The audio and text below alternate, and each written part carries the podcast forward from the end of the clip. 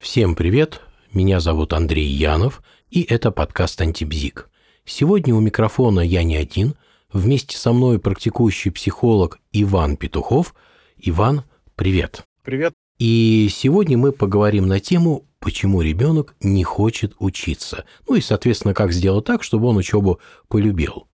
Вот скажи, ты как считаешь, почему ребенок не хочет учиться?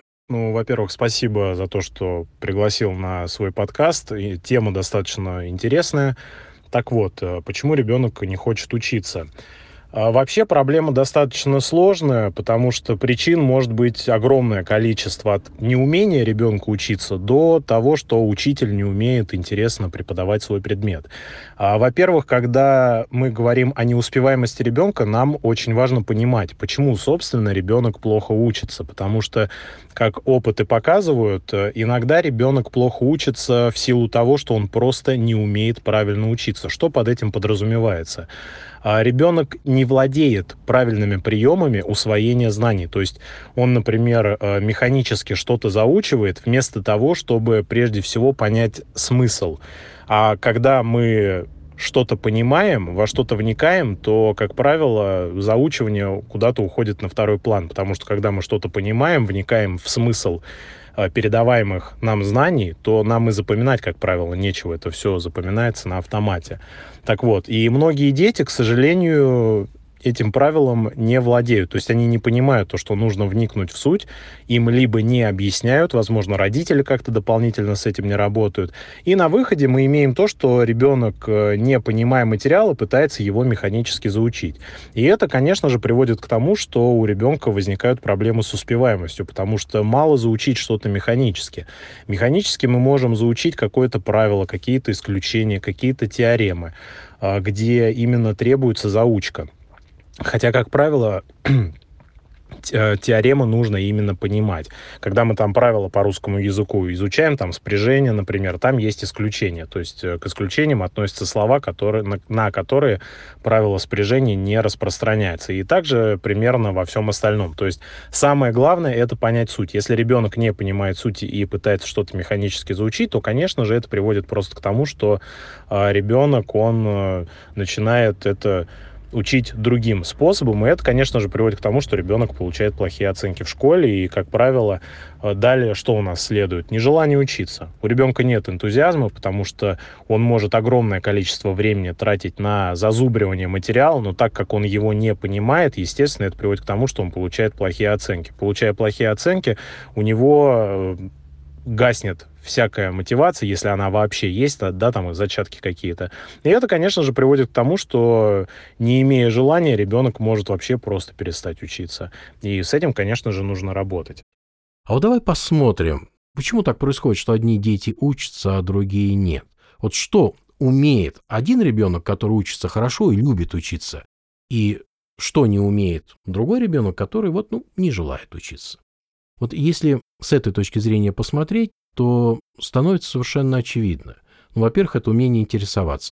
Ведь для того, чтобы что-то сделать, мы должны от результата, и, собственно говоря, как от процесса, получить удовольствие.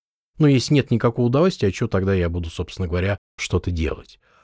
Ведь для того, чтобы получать удовольствие, а ребенок должен испытывать интерес к учебе. Второе – это ребенок должен уметь прикладывать усилия. Потому что, безусловно, мы в жизни очень часто должны делать то, чего делать не хотим, для того, чтобы получить то, чего мы на самом деле желаем. Вот если он не обладает этим умением, то, собственно говоря, тогда, ну и с учебой у него тоже будут проблемы. Я думаю, что вот эти вот два главных умения, которые отличают э, ребенка, который хочет учиться и который любит учиться, от э, того, кто от учебы бежит куда-то в компьютерные игры, в телефон и так далее. И что здесь, собственно говоря, можно сделать? А задаться таким вопросом, откуда эти умения у ребенка вообще берутся?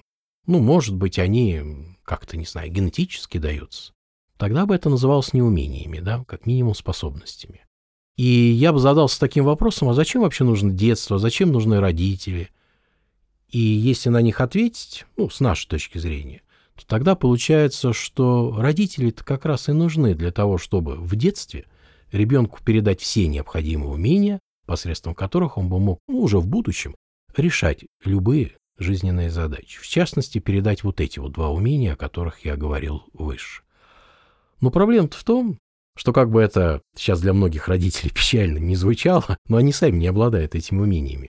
Тогда и передавать нечего, ибо нельзя научить никого тому, чего сам делать не умеешь.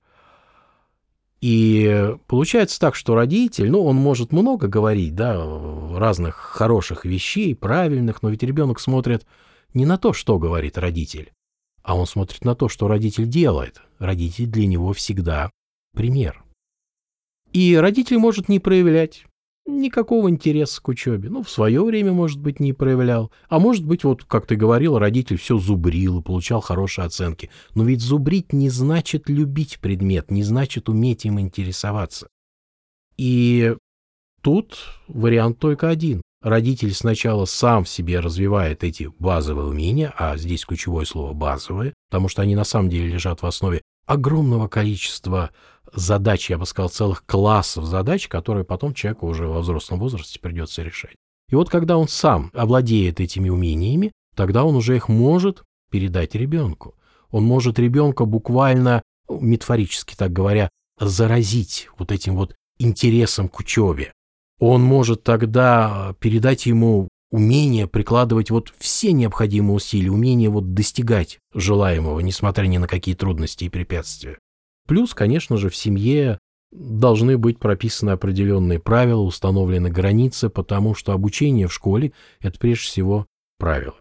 Если этих правил в семье нет или они некорректные, то, собственно говоря, тогда у ребенка нету, скажем так, хорошей базы для того, чтобы разграничить свое время и что-то отвести под моментальное удовольствие от компьютерных игр, телефона и так далее. Ну, это то, на что обычно родители жалуются, да и отвести время под учебу.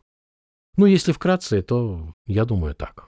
Интерес напрямую связан с правильным решением да, задач. Да. Когда ребенок правильно эти самые задачи решает, то у него появляется интерес, у него появляется мотивация вновь к этим задачам вернуться, уже к каким-то другим или уже к более сложным. Поэтому здесь очень важно, чтобы ребенок научился, как я уже до этого сказал, э, правильно усваивать знания. Если он научится правильно усваивать знания, соответственно, он будет э, решать задачи, контрольные, самостоятельные работы э, хорошо или отлично даже, да, и это, в свою очередь, будет вызывать у него интерес достигать целей дальше, потому что, я еще раз повторюсь, если у ребенка не усвоено правильных навыков учения, на учение, то это приведет к тому, что он будет просто все зазубривать, и ни к чему хорошему это не приведет, потому что зазубривание, оно не приводит к пониманию смыслов, а не, ну, без понимания смысла хороших э, результатов э, достичь крайне тяжело, если не невозможно.